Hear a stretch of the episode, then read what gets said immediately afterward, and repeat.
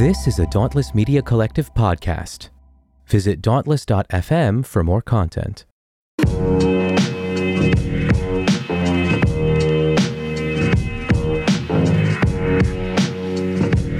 We have enemies within our country. I think it's a combination of demonology and psyop. The citizens are going to rise up and become deputized. I have always supported President Trump. I, I like the way he talked.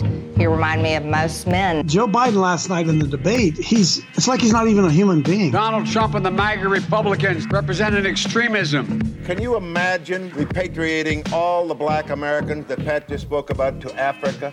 Now, this is the evidence. You want me to make an act of faith, risking myself, my wife, my woman, my sister, my children, on some idealism which you assure me exists in America, which I have never seen.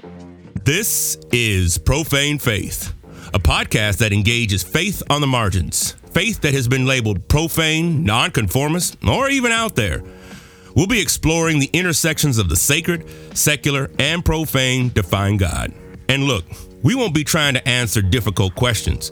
Rather, we'll be engaging them and asking better ones regarding faith, race, gender, and religion. I'll be your host, Daniel White Hodge.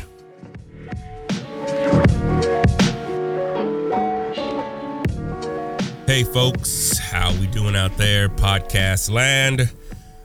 Here we go. I'm the host of the Profane Faith podcast. Welcome back for those of you joining us again. It's Daniel White Hodge.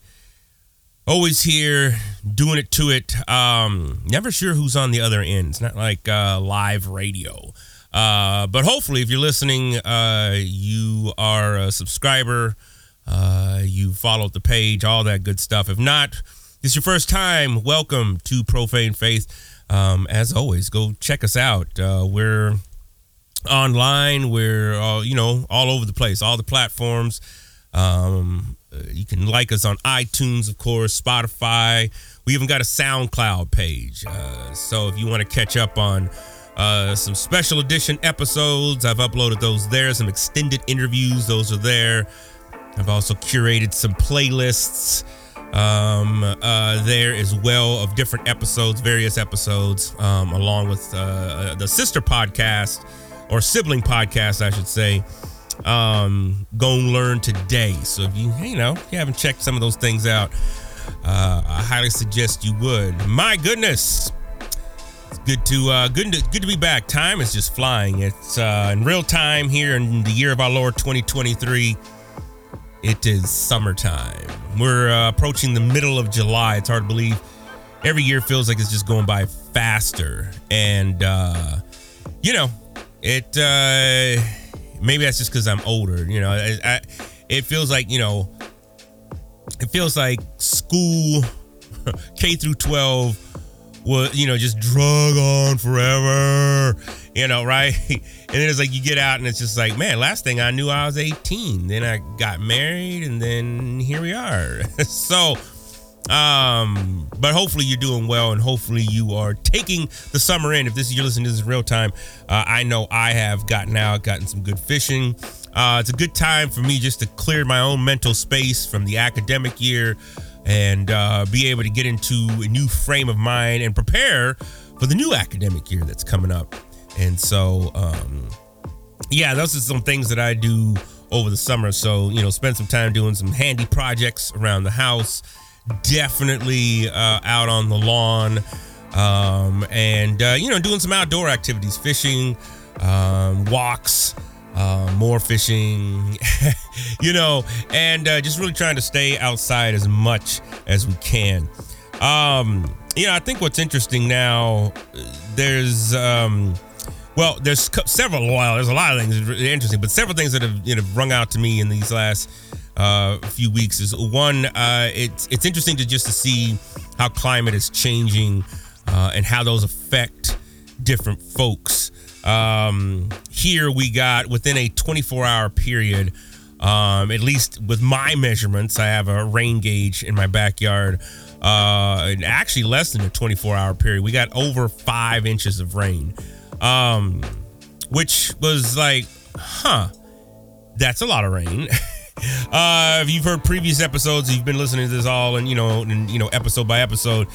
You know, uh, Chicago, Illinois in general, the Midwest in general has just been in a drought. I mean, we haven't gotten. I mean, lakes were going down. Uh, just you know, we hadn't. There, there aren't hard water restrictions, or there weren't, but things were were were going that way. Um, it just in May was really dry.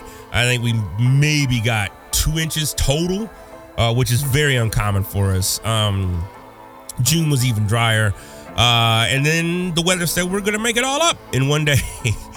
um, so yeah, needless to say, you know, just uh, our basement uh, got flooded. My sump pump was overwhelmed, um, which is is unusual. I redid my gutters, and uh, I had hoped we had cured that, but you know, it just got overwhelmed, and it was just a lot of freaking water um, that dropped within, like I said, a 24 hour period. Um, so you know that was always that's always fun. At least it wasn't sewage. This wasn't sewage. Uh, and if I'm reading the news correctly, it looks like out on the East Coast in Connecticut, uh, places like that, they are getting hit as well. Um, and this seems to be from what a lot of climatologists are talking about. This is going to be the norm. Um, I remember trying to call the city out and uh, be like, "Hey, you know, our front drain, the, you know, the drain that's on the city side, on the city street, um, you know, it's plugged." but in fact, both of them were. Uh, and their response was like, "Ah, there's nothing we can do. You know, just gotta let it. You know, just let it, write it out." you know what I'm saying? Oh my gosh. It's like, oh, the city system is over 100 years old and it just gets overwhelmed. I'm like, yeah. Uh huh. Don't you think? And I get, I mean, yeah, I get it. This is just a person working behind a desk, and you know they don't have the means or the wherewithal to solve the problem.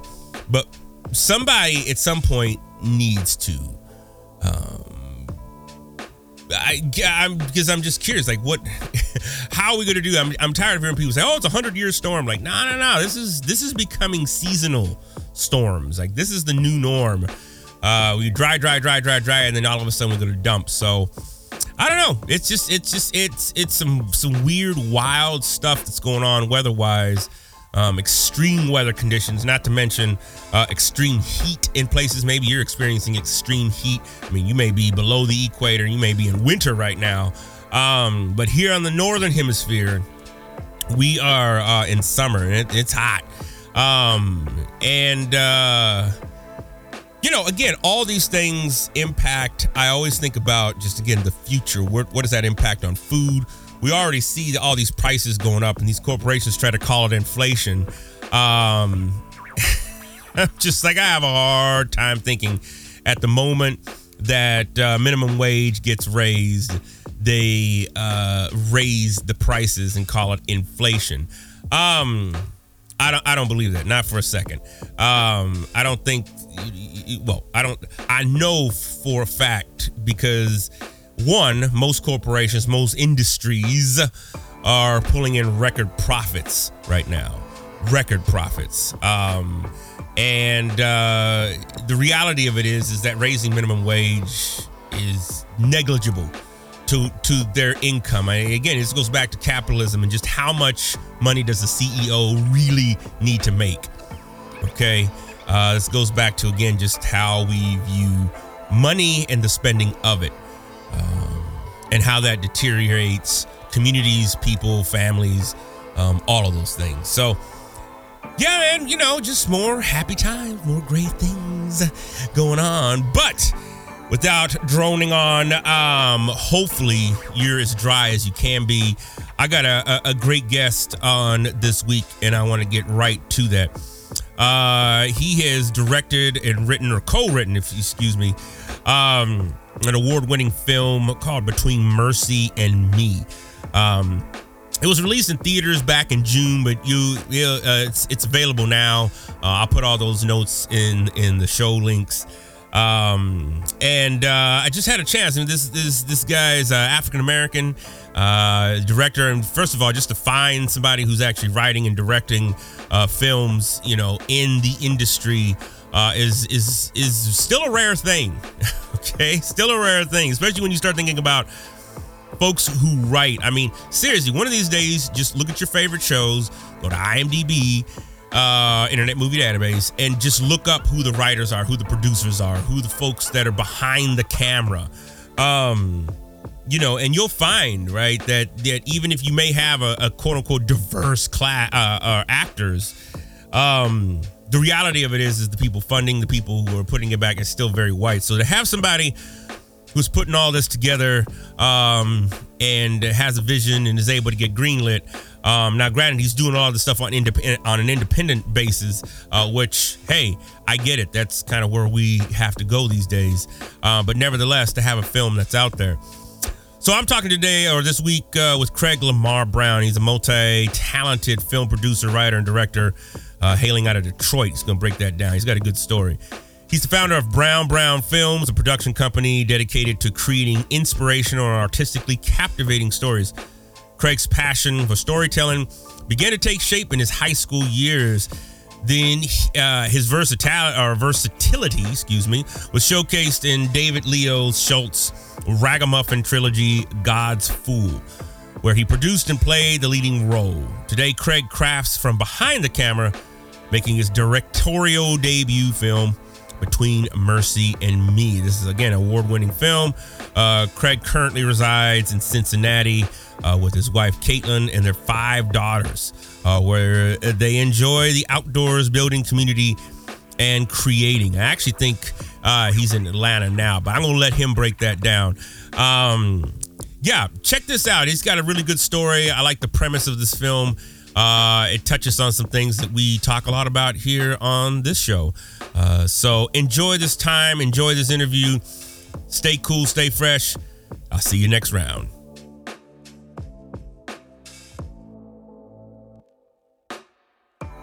Well, sir, Craig, uh, welcome to uh, Profane Faith. It's great uh, to have you on. Thanks for taking the time out today. Oh, absolutely, man. I'm, I'm glad to be here. Thanks for having me. Yes, sir. Um, well, I, I, man, I got a host of questions, man. Just being a black filmmaker, uh, being a black Christian mm. filmmaker. but let me, let me, let me start with the the basic question: What's been happening from birth to now? What has made Craig Craig? Oh man, uh, that's a that's a loaded one. Let me see if uh, my my storytelling skills will uh, get this done in a, an effective time. but yeah, so um, I grew up um, in the inner city of Detroit. Uh, I, I, I, would probably say my story is, you know, pretty typical. Uh, you know, a lot of, uh, you know, um, young black males growing up in Detroit. Um, I had uh, single mom raising two boys by herself. Uh, we lived with my grandmother growing up, and you know, just didn't have a ton of, um, you know, financial resources, mm-hmm. but I had a strong family and a lot of love, and uh, you know that I think that's what really kept me out of trouble. Right. Um, just having that kind of a support system. Uh, but yeah, I mean, I, I, grew up in the Detroit public school system. Um, a, uh, an ADHD diagnosis was missed terribly with me. Um, okay. and yes, just you know, just just struggling through school, but still just had like a a ton of um, like aspirations for uh, art and uh, creativity, and um, and and all while um, you know participated in sports. Uh, I was a, a, a, pretty good athlete. Uh, I think I was all, all state in high school. Uh, when I played uh, football in college. so sports was definitely you know something that. I, you know, I I ran after just because I mean it was you, you know it's pretty much that or uh, you were in the streets, and I, yeah. I just didn't have. Uh, I I had a lot more passion to uh, you know continue on in sports, but uh, but but however, you know, just growing up through you know the Detroit public school system, um, and yeah, it was it, was just tough, you know. Um, yeah.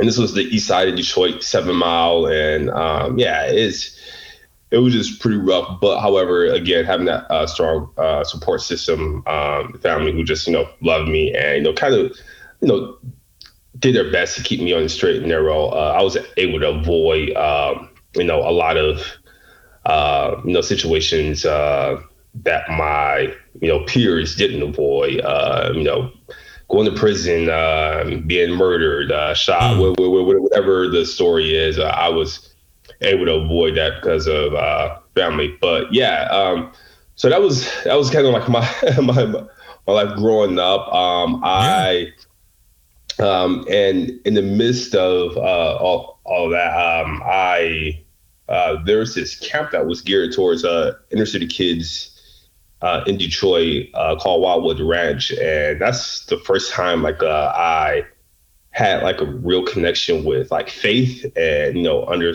uh, having a deeper understanding of like who God is um, through this ministry.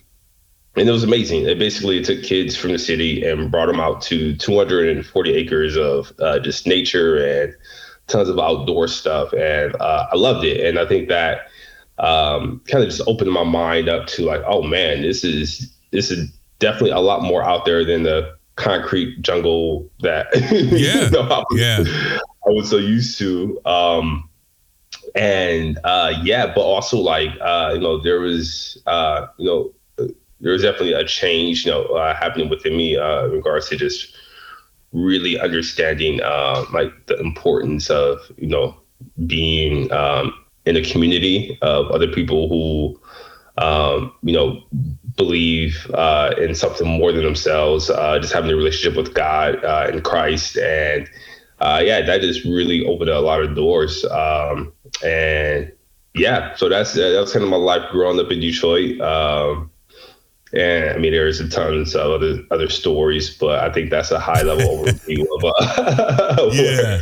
No, Uh, man, that's uh, you know, that's deep. That's deep, and I hear you on the outdoors, man. I um, I used I used to do very similar things with uh, some of the, the kids that I work with. I, I'm a West Coast guy, uh, Oh, okay. so um, yeah, you know, just getting you know, just getting folks out and you know into nature and whatnot and all that Oh, good man. stuff.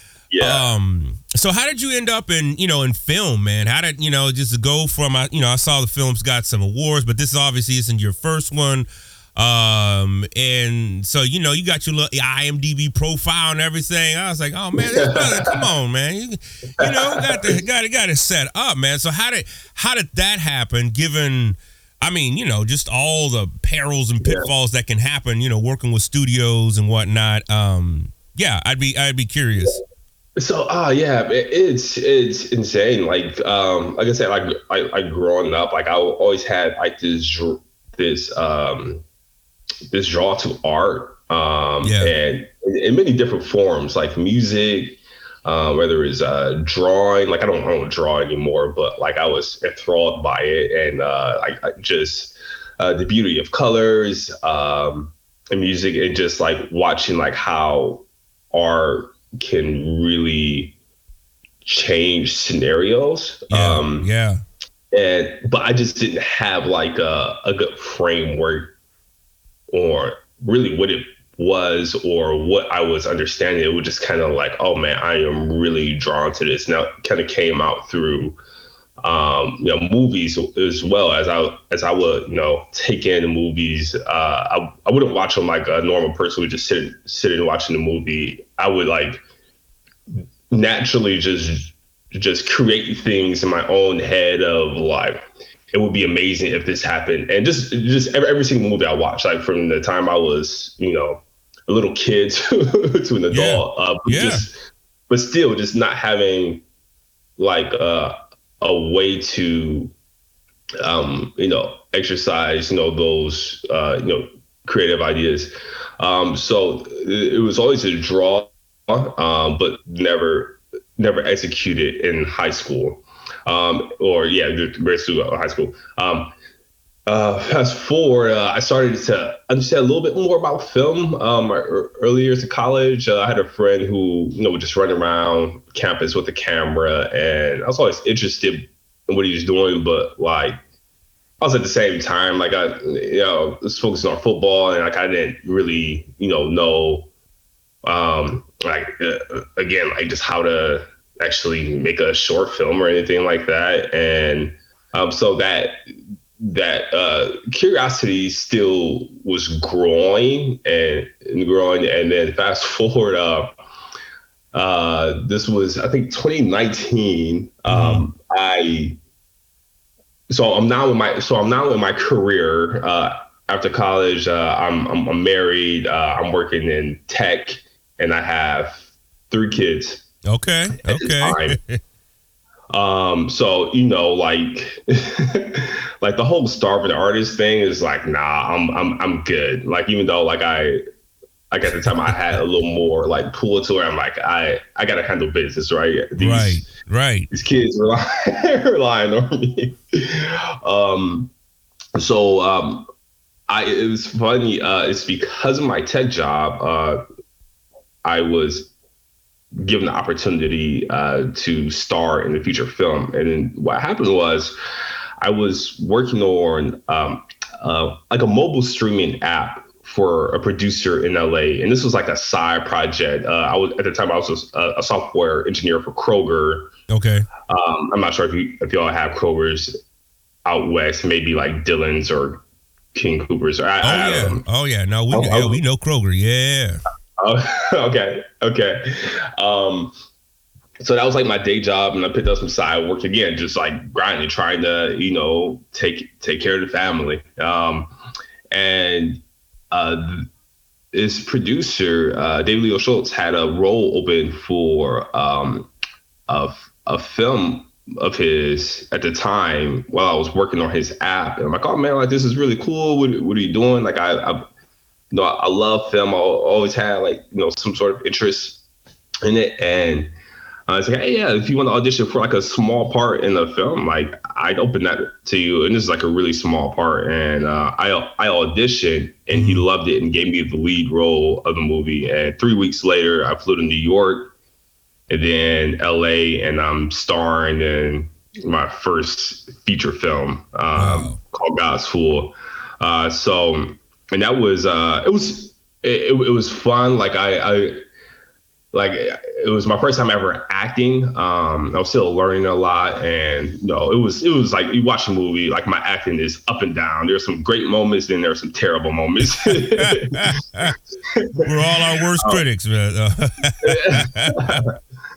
but like uh, it was it was my um, first introduction to it. I'm like, oh my, this is awesome. But However, I knew that I wouldn't pursue acting, not because I didn't think I was good enough, but I didn't want to honestly like pursue that path because that means literally uprooting your life, going to New York and LA and doing that with a family, three kids. It's just irres- for my situation, it's irresponsible when there's, you know, not a heyday coming. yeah, yeah, yeah, yeah. Absolutely. No, I, I'm with that. Shoot.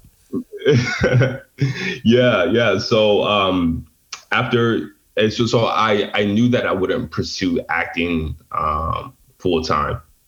I knew that wouldn't be uh, like you know something I ran after. However, I did have um, a strong desire uh, to create, uh, to write, uh, you know, uh, just cast vision or just storytelling in, in, in general, right? I uh, like, like I wanted to move people emotionally with uh, story, and yeah, I think yeah. that was something that I was naturally good at. Like, I think uh, I tell like my wife knows knows this. I'm just a complex person. Like I, I grew up in the inner city of Detroit and I like musicals. Like that's the, two, two things that you know. Like typically, people are like, "Wait, what?" Like, um, so just you know, having these two worlds of like you know uh, art and like my background and uh, like you know how to uh, ex- execute uh, these things. Like it was. Uh, yeah, it was. Yeah, it,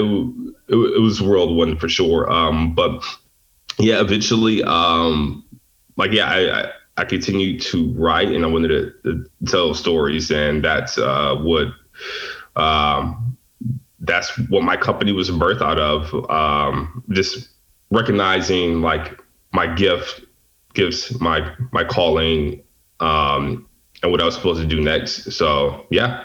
No, that's what's up, man. That uh, and man, two uh, all those things, man. Like you said, the musicals, and oh, I love that, and not and not having a paycheck on the other end, man. I mean, that's uh, that's for real, man. I'm I'm in the academy, and so oh, okay. Yeah. So anytime somebody says, "Hey, I want to pick your brain," I'm just like, "All right, hold up. This is going to turn into like a workshop you want me to do?" Because yeah, you know, when I was when I was going to school, man, it's like I'm getting that PhD, man. It's like, look, they didn't cough once when they told me how much I was going to pay per class. So I'm just like, I gotta, I, I, I, I gotta pay that back. You know what I'm saying? Yeah, yeah, dude, absolutely. oh man, that is the truth, man. Uh, well, let me ask you some technical things because I, I, mean, I love film. I mean, growing up, I'm you know I'm Chicago based now, but um, having grown up okay. in, in, SoCal, man, just you know, yeah. being attuned oh, to the the industry bro. and. Uh, you know, I used to when I was a kid, I used to go to um, you know, recordings of um oh, what was it? Uh Star Search. Yeah, there we go. Star Search, man. Okay. And, uh, you know, because you know they just wanted you know audience seat fillers and stuff, man. So you you can go to those things for free if you didn't mind waiting in line for like yeah. two hours. Um, but you know, like for well, let me ask. Let me start with this. Did, did you get a degree? Was that was your degree focused around media studies and film and art and all that and editing, uh, writing, creative writing? Oh, absolutely. No, no, I, I have a very generic business degree. no, no, that's good. So like I, yeah. I, I didn't yeah yeah like i didn't go to school for anything creative wise whatsoever um um i wish uh like now that i'm you know this is you know kind of like a, a career for me now yeah so i wish that I did, uh, but um, no, I yeah, I, I didn't go to school for any of it. Okay, no, no, no, that's no, that's good. I and I may I shoot. I think a good business foundation uh, is key. Um, well, so, so, so well, well, so then on that, man. I mean, so I know you said you was creative, you was, you know, you know, attuned to the arts. I get it. I, I, I was too, man. I mean, I, um, I, you know, I, you know, I was music guy, so I was like, I, I just, I was always, you know, lured by mixer mixers and you know and DJing yeah. and all that stuff, man. So I, I get that. Mm-hmm. What were some of the technical components, man? Just coming to a film like this um, you know, like what do you shoot it on? You do red, you still do film, is it digital? Working with, you know, I've had friends of mine who, you know, done d- done their own films, you know, working with studios, navigating, you know, prices. You said you had your own company. I just be and I ask these questions mainly because I know there's my audience members who are out there who are aspiring artists trying to figure out oh, okay. which yeah. which way do I which way do I go with this thing? Yeah, yeah. So yeah, oh, man, I, can I can I can talk on this all day, but um, yeah. So uh, first question, like technically, what we shot on was um, um, uh, it was the Arri um, Alexa Mini LF. Yeah, yeah, yeah. Uh, so it's the same camera that they shot uh, 1921. 1921? Gosh, I think it was. I'm pretty sure it's 1921. Uh, okay. Uh, no quote. Uh, uh, a beautiful uh, movie about the war, and it was amazing. I mean, this is like a, a high performance production camera. Uh, the look, the color science behind it, it's just beautiful. You throw the, I mean, you, you, pull the thing out and you hit record, and like right out of the box, like the image is amazing. Um, Love it. That's so that's what we shot on. My uh, my DP was just amazing. So there, that was something that. Um, like and, and still like even in the midst of making this film i'm still learning and creating and, and just trying to you know um, learn it as i go right? But yeah. something i was really attracted to about uh, this camera and my uh, dp was just like you know the the colors that you were able to make come alive um, with it.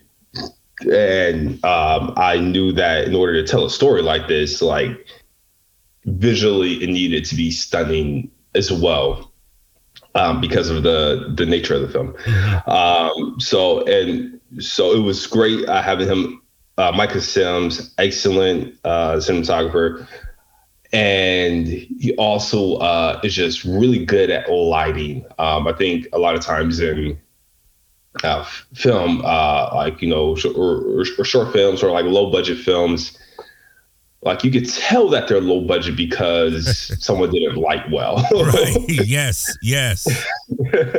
and you know, like you, you go on Tubi, man. You, um, oh my gosh, like you, it, it's, there all day. And like, you know, I, I, however, I, I love that no matter what your budget is, like shoot something. Um, but like I think we're without excuse now because of the the amount of knowledge that we have with just YouTube alone. Um, That's know, the truth. Can, yeah, like you can learn all of these like uh, lighting techniques and um, with just you know YouTube searching, and yeah, um, so we we we were able to, um, and again, my my cinematographer, he, he he's a professional. He does this every day, like he's he's legit. Um, so it was really great having him, um, and also like the rest of the team, um, just you know, brought uh, so many uh, gifts and experience to the project, and uh, I made sure that I hired up. Uh, I always tell people um, like the reason why you know the movie worked is like I just I, I hired people that were better than me um, in their departments, um, and that was very important to get the movie across.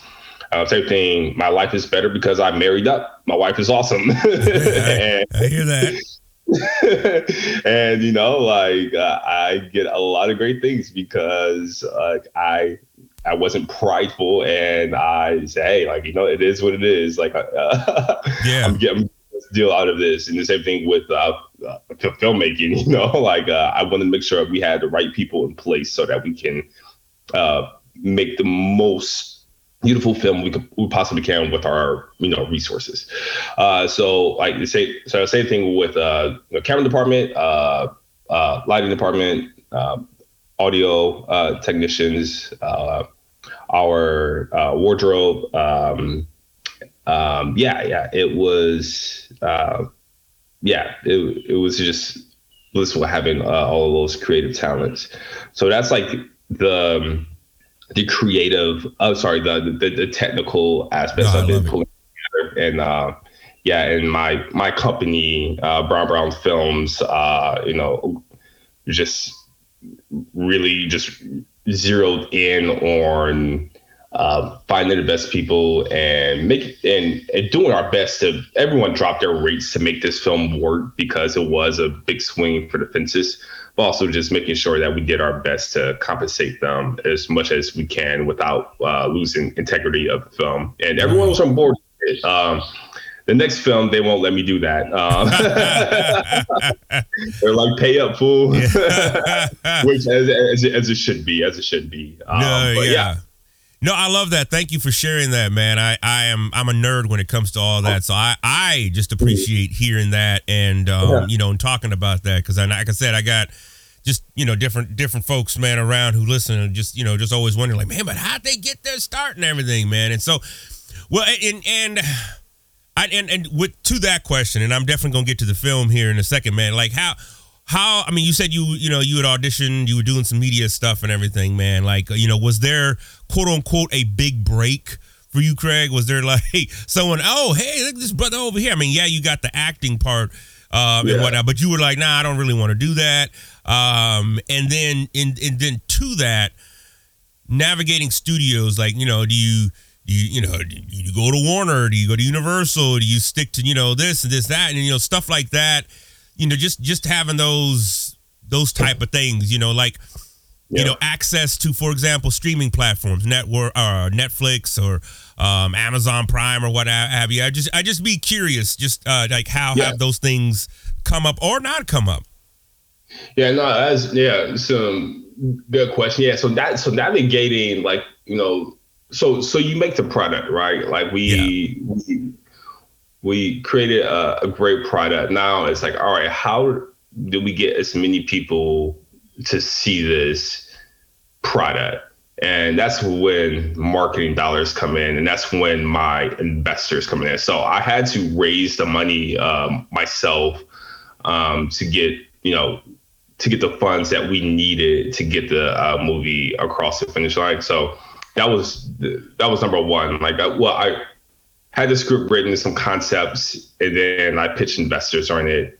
Um, so, and after we got funding, it's like, all right, let's create the thing. We created the the film, uh, and now how do we market it? How do we take it to market? Uh, who who will want to watch this movie? Yeah. Uh, which means more money. We have to dump into that as well. Yeah, yeah, yeah. And finding uh, the right distributor. So um, yeah, the, the, distribution world, I'm still learning um, a lot about. Um, and Collide Media Group is our uh, distributor. Uh, they uh, were like the first. I I had so I don't know maybe like ten offers to distribute the movie, and after meeting with all of them and vetting them, and um, I, I, finally met with um, some people over at Provident, which is a Sony-owned company. Okay. Uh, who loved the movie, and we had some really serious conversations. But they were going through some big transitions, and uh, ultimately decided to pass. But uh, really uh, worked with me and uh, made some other connections with me, which I am forever grateful for uh, that team. Um, and they connected me with my now distributor, uh, Collide. So, which now takes the movie and says, "Hey, all right, uh, we have the relationships. We, you know, have you know partnerships with theaters." Um, and and then that's how we got our theatrical release. It's kind of and it's like sometimes I, you know, like I could be a pessimist. Um, right, yeah. And it's hard, it's hard for me to, uh, you know, just celebrate things. That's something I'm, I'm constantly trying to work on. Um, but like with uh, this film, um, I mean, for an independent film to get a theatrical release is almost unheard of. Um, like uh, for, for especially for a first time director, um, and and I was just realizing like, oh, like of, of all of the felt like you know we we had some misses with you know um you know audience and uh and, and, and, getting the movie out to all the people that we think we would want to see this. But then just like you know taking a step back and looking at it, it's like man like this is amazing that no matter what across the country there's you know thousands of people sitting in seats watching this film. And um, that is such an honor and that's because of uh, you know people um, believed in it believed in the story and the message of the film. Um, but yeah that's so it's uh, it, it, depends on what world you're in with um, movies. Like i'm i'm in the independent uh, yeah, yeah, yeah, yeah. sector. Uh, uh, however, I did did have some, uh, no, again, some serious conversations with uh, bigger studios. But as I continue to build out my company and to bring on more creatives and get more, uh, you know, um, uh, budget and, and, and dollars to, to, to, build out the company, um, we're looking at like how can we continue to distribute uh, films ourselves or make the uh, right partnerships uh, to continue to you know fill up um, this space of you know of uh, I would say let me see of of filmmakers who uh, want to create without the often at times like uh, restrictions of Hollywood. Um, so yeah, it's been great. I've met a lot of other creators along the way, and there's uh, some, re- some really good things are that come in the future. I'm really excited about it. Yeah, no, man, this is this is great, and I and I definitely, man, I support all my indie folks, man, whether it be in music, whether it be in film, man. I mean, because I think that's like you said, the restrictions that come, man. You know, you get one studio exec says, "Hey, how about we take this in another? What if we put this character?" And you're like, ah, "Dang, man, like, this is." You getting a little crazy here, man. I never never had a talking dog in this thing, man. Like what is what is going on? Um yeah. all right. So this is so this is so the so the film that you have now um dealing with some some issues, you know, this between Mercy and me is the film. And again, as always, for those listening, you know, all these links will be in the show notes, whitearchpodcast.com, profane faith. Um but the premise of Mercy and Me, man, what's what's a little bit of the breakdown without giving away too much of the stuff? Um, and you know, what is what is the breakdown and, and what inspired you to be like, all right, this, I'm gonna sink my teeth into this? Yeah, I'll start with uh, the inspiration first. So um, like in the midst of like, you know, COVID, um, you know, I was in lockdown like everyone else. Um Come on. You know, with we with with my five kids and uh, no, actually, at the time it was four. Okay, uh, okay, all right. Yeah, yeah it, was a, it, was a, long time ago. at the time it was four kids. Uh, we're just, you know, uh, just try, trying to get through it, and, and then you see the headlines of you know George Floyd, and you see the video, and you see how the world responded to it, and then you have uh, Black Lives Matter, and then you have uh, CNN and Fox News, and it was just like a dumpster fire, right? Like, yeah, that's what the country was. And for the um, and like if you were on social media at that time, you could clearly see like the awful things that were said or on both sides, whether you're black or white. Um, if you're Christian and non-Christian, um, Fox News versus CNN, it, it was just chaotic. And, and in the midst of that, I realized like, oh, like we don't have a healthy way to talk about race like in our country and like what does racial reconciliation look like? Like we we don't know because we're literally just um, throwing insults uh, at the other side, and it it was just so tasteless. And and then uh, same thing with the church. Uh, a lot of um, a, a time where you would expect, you know, uh, the church to step up and take its place in regards to uh, unity. It kind of showed its true colors on where we're at as a country in regards to uh, talking about race, uh, especially within the church. I don't, I don't like it, it, it. was a time where it, it could have led the charge or in leading um, unity, but it didn't. I mean, I'm, I'm, I'm and, and, I'm saying like the big C church, like the organization and structure. So I'm like, wow, like that's.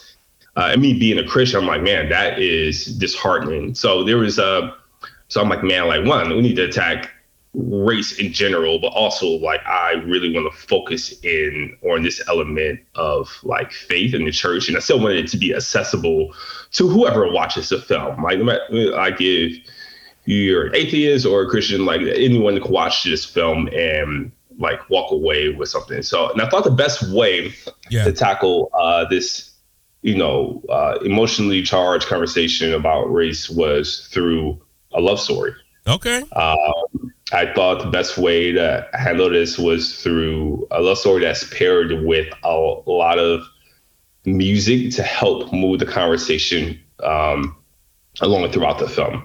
Um, so we did that with uh, a black male worship leader and a white female worship leader, and just showing like the the contrast of of one another churches. Uh, their churches are in the same community, uh, but they're you know they're, they're they're a block away from each other's church, but one church is black, one church is white.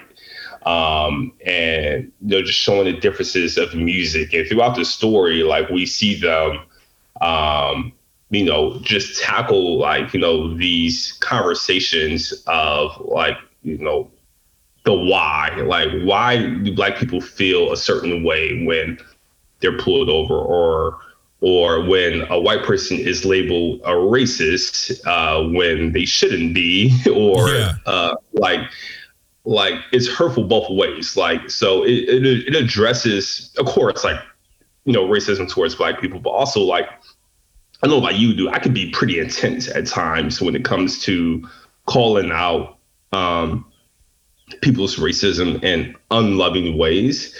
Um, and it not, not that is um, how can I put it like in order for me to really get a person to understand um, you know like my background where I'm coming from, like me just yelling at them, calling them racist and and doing the exact same thing that I'm accusing them of doing doesn't help move the needle.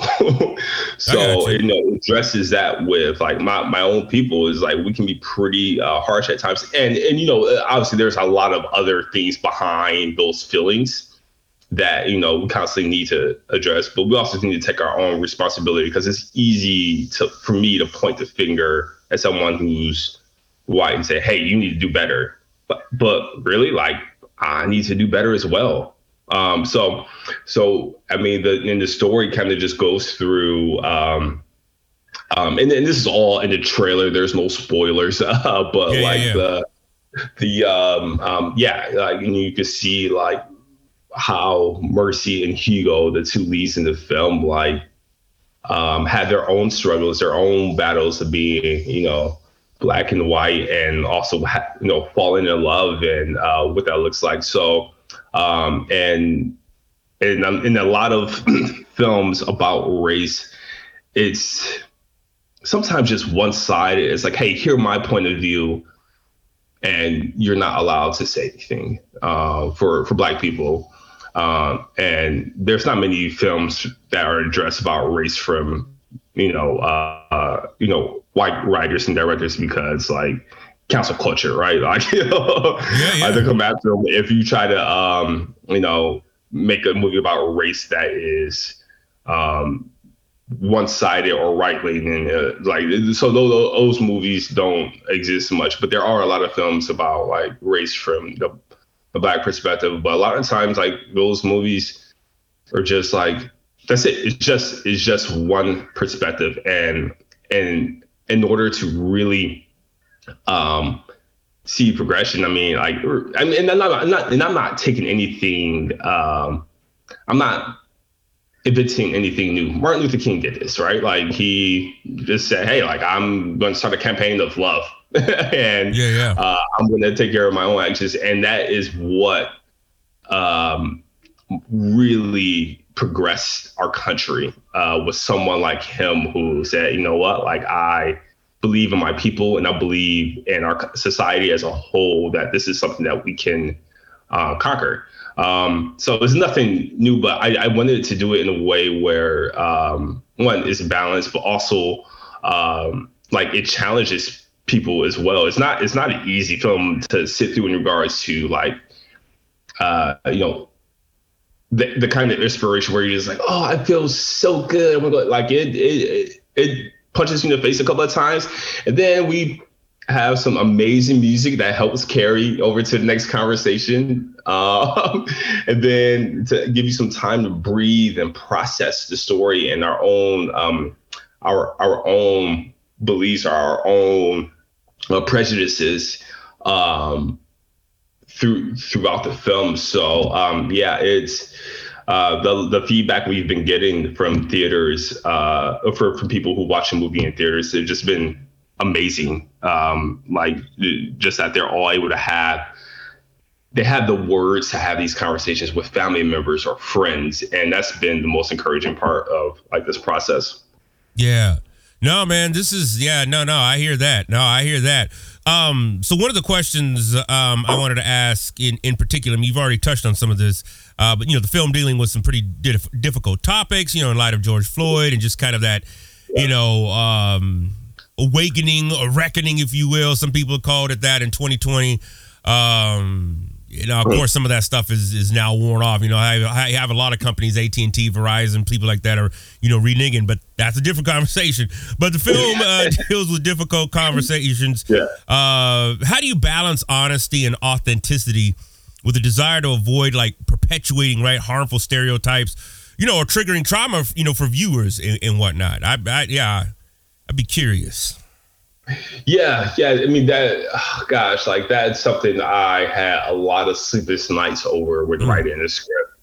It's like, how do I do this and not miss? Right, because if yeah, I do yeah. miss, like it'll get uh, like it'll just get ridiculed.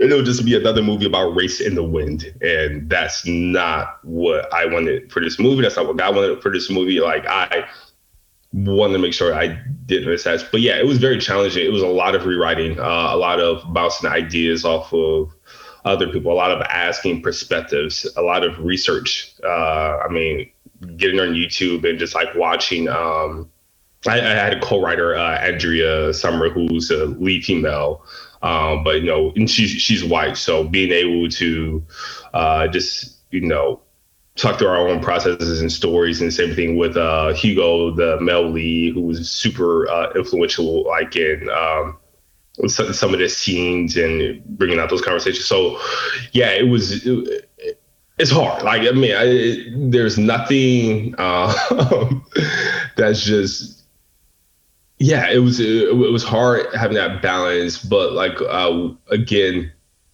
uh, really just focusing in on the emotions of people watching the film uh, is what I kept in mind in writing these scenes uh, for the movie. I'm like, all right, what is um, a 25 year old black male who's educated, who's done all the right things that you should do as a black male uh, feel in this moment? Is it honest? Okay, it's honest, great. All right. How do I challenge this black male to be more gracious uh, in this scene? And just thinking about like all of the scenarios that could come up in um, a place where uh, he encounters, I don't know, like someone who lives in the backwoods of Kentucky and carries a Confederate flag around proudly. Like, how can I uh, challenge him to be patient and loving um, to this person who who may, and I'm not saying everyone who carries Confederate flags are, you know, racist, but you know, um, so oh, yeah, yeah, yeah, yeah. I know. Right. I, I'll, say it, but it's. I'll say it. I, I feel you. I feel you. I feel you. yeah.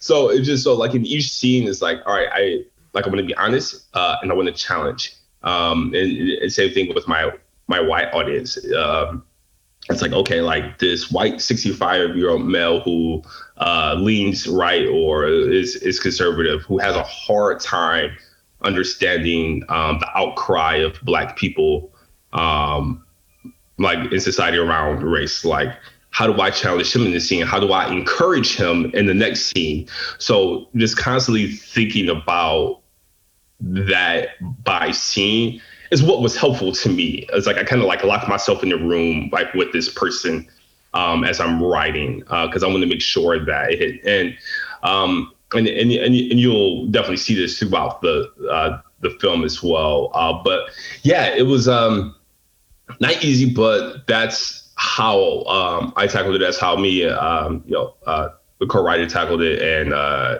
David, who plays Hugo, uh, as, as, he gave his uh, incredible input on like feelings and stereotypes and stuff. Um, but yeah, yeah, making a movie about race isn't my first choice. yeah, yeah, absolutely.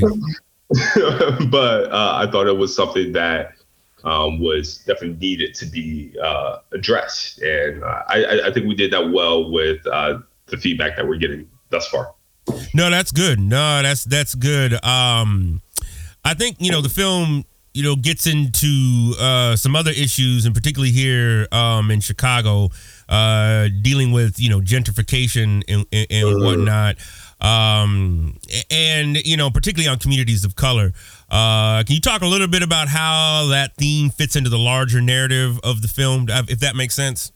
Yeah, yeah, yeah. So um, it's like that is like a, a like a story throughout the film that um, honestly I didn't I didn't I didn't expect it to have as much of an impact as it has, uh, but it was it was really a good talking point um, for um, a lot of people. But uh, anyway, so yeah, the I I I I wanted to give the audience something that you know we all see on a day to day basis. Um, or that we interact with without even knowing it. Um, gentrification, like it just it happens, and it's, it's been happening for a long time, right? Like it's it's not a secret, uh, but um, it, it's just something that we're so used to that we just kind of ignore. It's like um, like yeah, yeah. So I, I I I wanted to bring that to the table of like, okay, like this is definitely a heavy topic let's talk about it.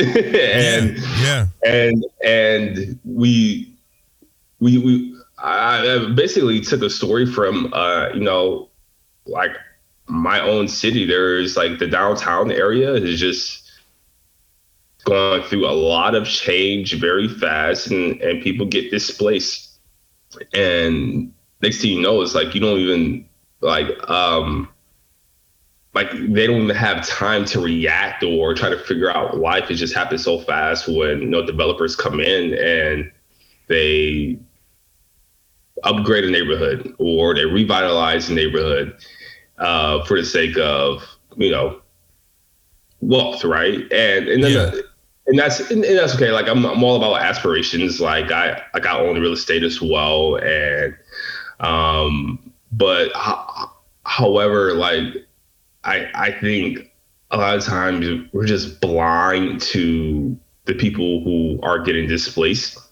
It's kind of Yeah. like ah, sorry, tough luck, Yeah. and, Yeah. and they're not they're not saying like don't like go into a neighborhood and make it better. Like I think a lot of people in those neighborhoods like yeah, please like bring resources, bring whatever it is that make a neighborhood better. But when you don't own homes, when you're renting, um, like that's an issue. So it, it, we kind of touched on like you know black uh, ownership, uh, home ownership uh, as well, and like how not being able to uh, not owning a home like uh, can definitely impact uh, a family um, when it comes to gentrification. So, but so we you know we were touching on that like just say hey like no this is definitely something that happens like how do we and it's not gonna just stop today right like i, I know this movie isn't just gonna stop gentrification Yeah, yeah, yeah. Um, yeah no, I like, you. I got you. I got you. can we do can we can we start to have like not just conversations but like can we start to you know make take action on like hey like can we do this in a way that just doesn't displace a large group of black people that and that continues to persist uh you know to homelessness or uh drug addiction or like like like can we do this in a way that is healthy? Um and yeah so we we touched on that a little bit and um yeah and, and again like that was really just to give the audience something to wrestle with um you know there's and then I don't have all the answers. Like we, we, us as the creators of the film, we don't have all the answers, but we do know from experience that that is something that, like, I've, I've witnessed. Um, Yeah. that can be uh, harmful. So, uh, yeah, it's um, you know that's that's probably one of the heavier uh, themes throughout the story. But also, like you see people uh, in the film like taking their place and um, like saying, "Hey, like I want to be a part of the change of how this happens." So, yeah, No, I appreciate you answering that, man. That's uh I and I do think that art, right, can in a lot of my I use films throughout all of my classes that I teach. Um and Oh, okay. Yeah, no, absolutely, man. Because I think, you know, you can get at certain things through film, right? It's like, you know, whether it's abstract, whether it's direct. So, and of course, and I don't think any, you know, we, we we all don't have the answers. I don't I don't claim to have the answers either, man, on any of these things, you know. Uh, but it, it- you know, but uh, but the conversations, you know, can get started. I think, you know, and the knowledge can impl- you know, can be implied, um, excuse me, or imparted. Um, and and I do think, you know, it's we're we're in an interesting time right now, and you know, here in, Yeah. in 2023. Um, one of the one of the things that came up uh in uh well one of the questions that came up that I that I wanted to also ask you says you know on Juneteenth uh you know obviously it's been you know recognized as a federal holiday uh between Mercy and Me I think releases the day after the holiday or released after the day of, of the holiday yeah, okay yeah. yeah. So, um, well, let me ask you this, man. How do you think primarily white churches uh, can celebrate and acknowledge this holiday, you know, in in a meaningful way? Um, you know, in particular, given all the different, like you said, cancel culture. Some churches be like, "Look, hey, we ain't gonna deal with this. We ain't got time for that." Um, uh, or other churches, right? You know, the, that I've uh, uh, that I've been at, you know, uh, who just say, you know, we don't deal with the issues of race. That's not part of the gospel. That's not part of Yeah. our theology. Uh, Yeah. You know, if you just, you know, kind of Billy Graham's old stance, right, was like, if we can just get enough people saved, racism will end. um, so I, but I, so I, so, so yeah, man, just I know that's a lot compacted into one question. So I'll let you pick it apart the way you see fit. Yeah, yeah, for yeah. So the movie released uh, the day after uh, Juneteenth, um, and we- the, it was when the, the movie was going to release that week, uh, regardless. But it just kind of like lined up like with June Juneteenth. I was like, oh, like this is amazing. Like let's uh, let's capitalize on this. Um, but yeah, i've I've gotten this question a lot of like how like how can white churches uh you know participate and don't feel the pressure from me by all means you can be like look I don't know if they can so I just I'm just putting it out there man but I just, oh yeah, yeah. oh no. I got you. Yeah I think a really ta- a tangible way is supporting and understanding uh, understanding like what it is. They're still um I just heard a super discouraging story from my brother-in-law um, about uh, someone uh, he was interacting with uh, a person who was white who was like, I don't understand like why we have to celebrate this holiday is stupid, mm. and like, like if you don't really understand like what it is and, and what it means, like like you probably will say something like that. So yeah, or right. you flat out racist. Like it's it's one or the other. Either you don't understand or you're straight up racist. Um, like it, it, there's no way to put it. It's like when you it's a holiday for black people to celebrate like liberation. It's a it's a day of, of, of liberation, and we're saying like, hey, like this is amazing. Like let's uh celebrate. So it's like for white churches, white people to um, one understand it, two um, ask how you can serve. I think it's a time where you're like, hey, like I don't know really what to do with this holiday, but I want to serve like my black brother or sister like in this moment and whatever way that looks like being open and i think and you know it's a it's a national holiday that's that uh, what was it? How, how many years has it been now? Is it two or three? Since uh since what? Uh George Floyd? No, no, uh Juneteenth. How oh, many... Juneteenth. Oh, that's yeah. been a federal holiday? Oh, uh yeah, I think two. I think you know something like that. Okay. Yeah, two years, yeah. Yeah, I think uh, yeah, uh, yeah, okay, yeah, two, two years. Yeah, so it's um fairly new that we're celebrate, celebrating this as a national holiday. So I think there is still a lot of questions like, all right, well, like maybe, maybe some white people like, I don't want to be awkward. I don't want to be, uh, I don't want to, I also don't want to appear racist. So I'm just going to like back off. yeah. So I think it may be a part or in like, I think black people to be more invitational um, to it. Um, but yeah, I, I don't have all the answers of like how, but I would say that I think it's really important for one, uh, white churches audience to understand what it is. And if you have black people in your congregation, like you need to move heaven and the earth for them to be able to participate and celebrate in whatever way they want. Um, and that could be simply by asking them, hey, like, how, like, how can we help you celebrate? Um, I think that's probably the most basic way as we continue to celebrate the holiday. Um, but yeah, I, however, I, I, I definitely think um, you know white people should join in as well uh, with with the celebration uh, because you know we're we're basically saying um, you know uh, we we've we've demolished uh, racism and, and slavery in, in our country, and we're going to celebrate that. So uh, yeah, I, I, definitely think it's something that uh, white people should celebrate. And, and again, how? Now I have all the answers to how. Yeah, yeah, um, no, I, yeah, supporting. Well, so yeah, well, so this brings me to another thing, um, or another question, because I think you know this is something that the film deals with, and this is also in the in the trailer as well.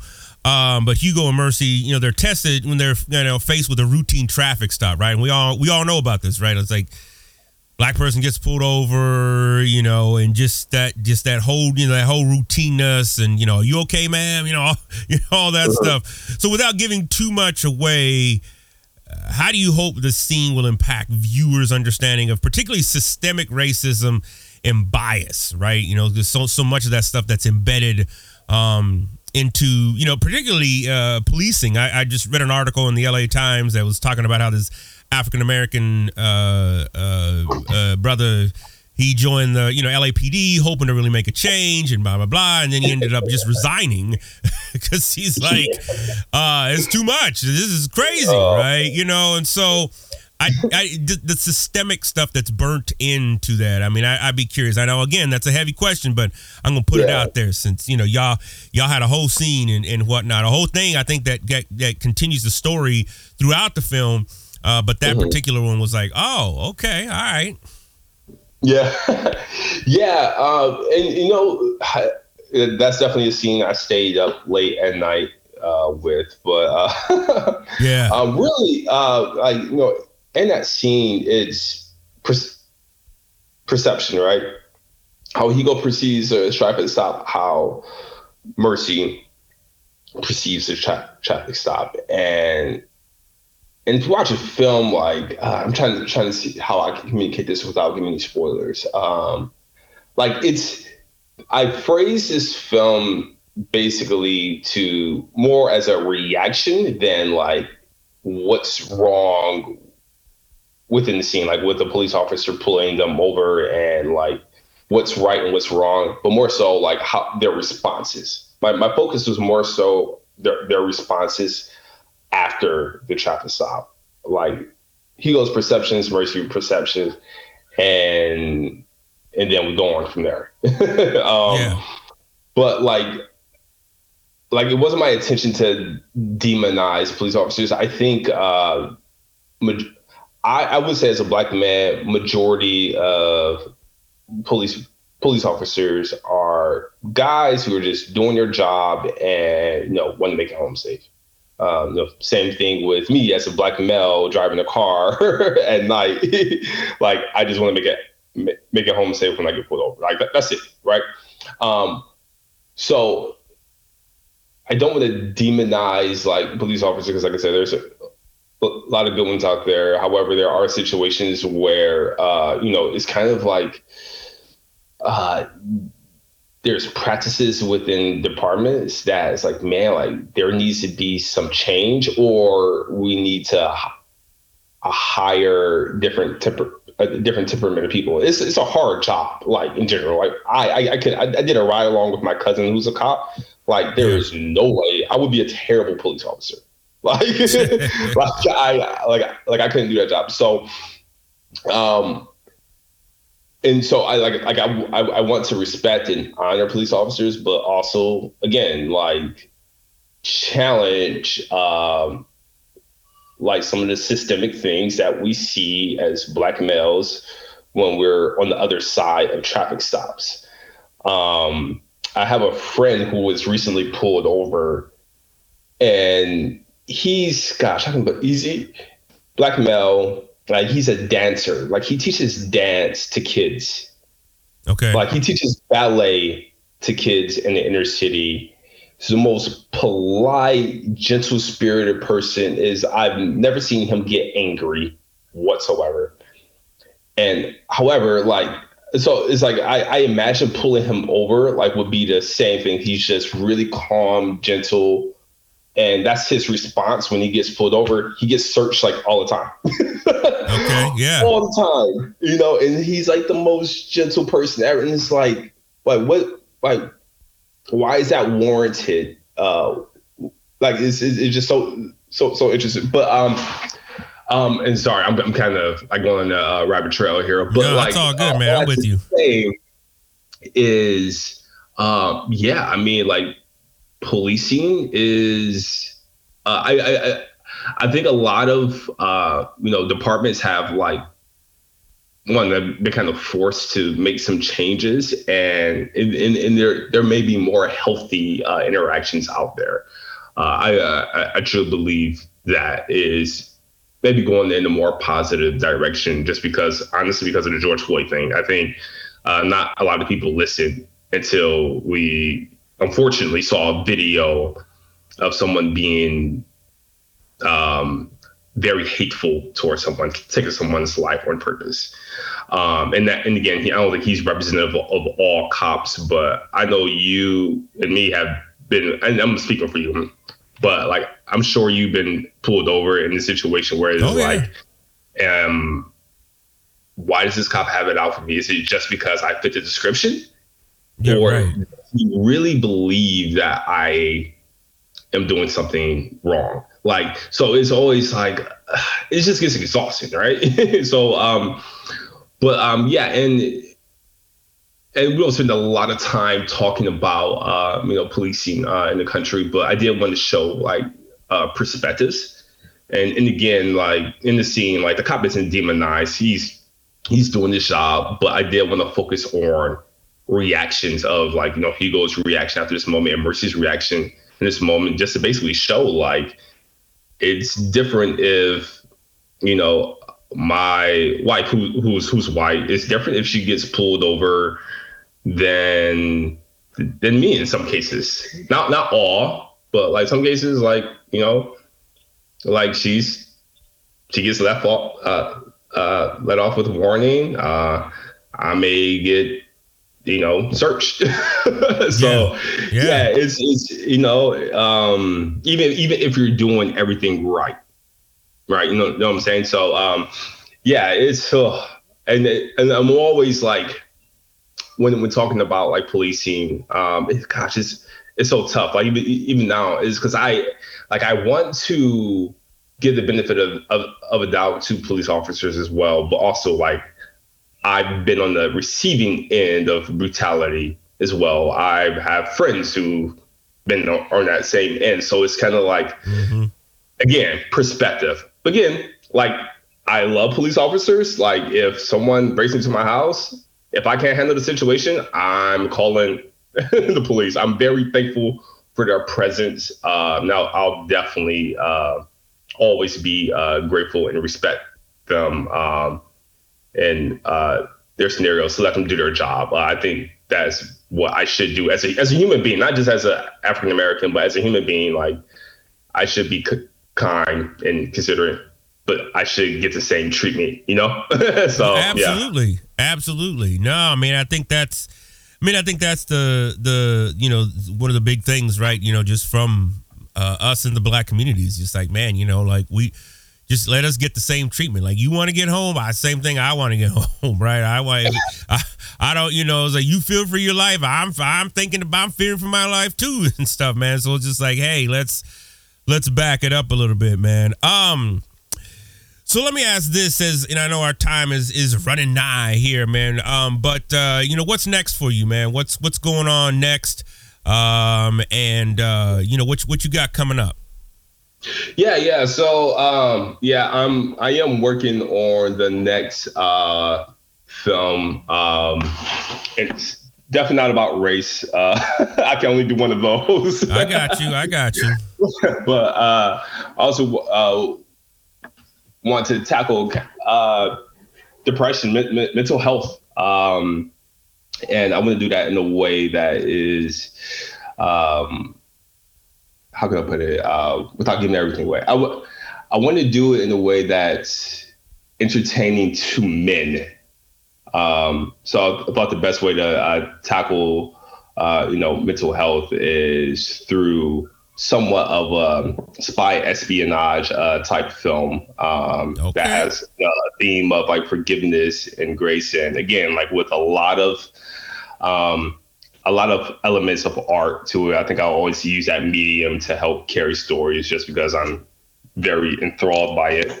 Um, so yeah, I'm working on that, and it's in in the early stages of pitching and uh, asking for a lot of money, um, and it's, it's all going well. So I'm I'm super excited about that. But really, um, so working on that uh, for the next project, but also just uh, focusing on a company. Um, um, and just building it out and making sure that I have um, a good roadmap for like our team of creators to continue to um, make uh, films that are thought provoking and entertaining. So yeah.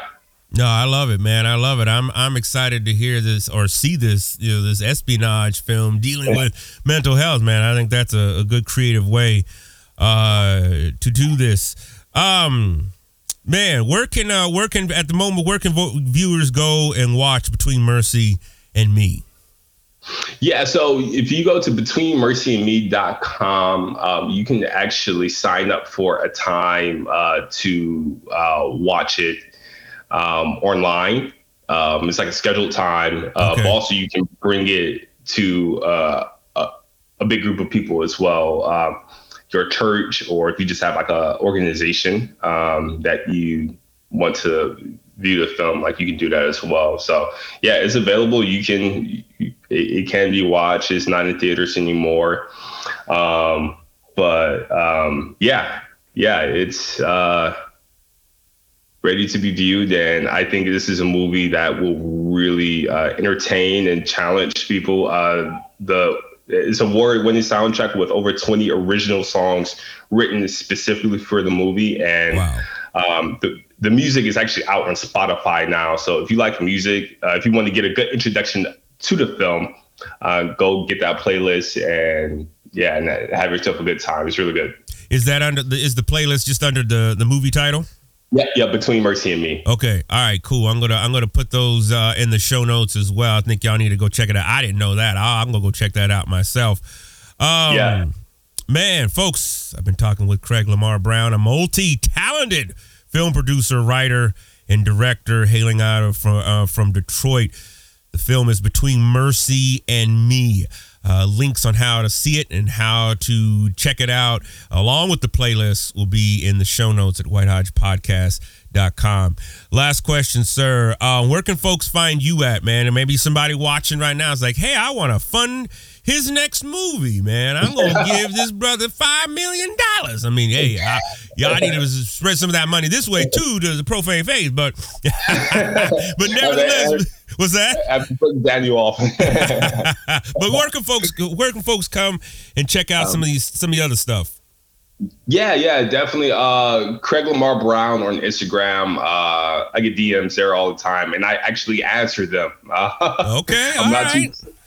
I'm not too proud to uh, answer DMs from complete strangers. Uh, so yeah, yeah, I, I I love meeting new people. So yeah, feel free to reach out to me there. Uh, Brown Brown Films as well as our Instagram page and uh, brownbrownfilms.com is a website. So you can find me at any of those. Um, and I'll, my team will get back to you or I'll get back to you myself. And yeah, That's what's up. That's what's up. Um, and as always, like I said before, these gonna be in the show notes. Craig, uh, man, brother, thank you so much for taking the time out this morning um, to come talk about your film, your art, the work that you're doing, uh, and thanks for the material that you're putting out there. You do as a black man, uh, you know, doing doing it up, man. It's it's it's good to see that, and it's good to see, uh, you know, your work that's out there, man. Awesome, man. I appreciate it. It's been a pleasure being on the podcast. Thanks for having me. Hey everyone, I'm Nate from the Full Mutuality Podcast. I wanted to take a moment to say thank you for tuning into this show. We're so grateful that you've decided to spend your time with us. Seriously, Dan, Gail, Jessica, Kathleen, Scott, and the rest of us here at the Dauntless Media Collective couldn't produce content like the show you're listening to without your support. I'd also like to invite you even further into the conversation. Right now, there are some great discussions happening over in the Dauntless Media Collective Discord server. If you're interested in chatting with other folks who are deconstructing and decolonizing the oppressive traditions that they came from, please feel free to hop on into the server. If you don't know what Discord is, it's a place where communities can gather online for chatting on a wide variety of topics. In our Discord server, we have channels devoted to general deconstruction conversations, some meme sharing, therapeutic venting about whatever religious bullshit you're currently dealing with, and even a channel specifically devoted to talking about the latest episodes of the podcast you're listening to right now. I hope you'll join us. You can log in directly to the Dauntless server by clicking the link in the show notes or heading to dauntless.fm and clicking the link in the top banner. See you there.